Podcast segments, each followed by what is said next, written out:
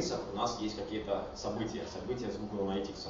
Например, если мы а, открываем статью, либо скроллим до конца, срабатывает событие, а, а, и при срабатывании событий а, Google Analytics понимает, что это конечная, конечная точка времени. А, и время просто можно более точно считать.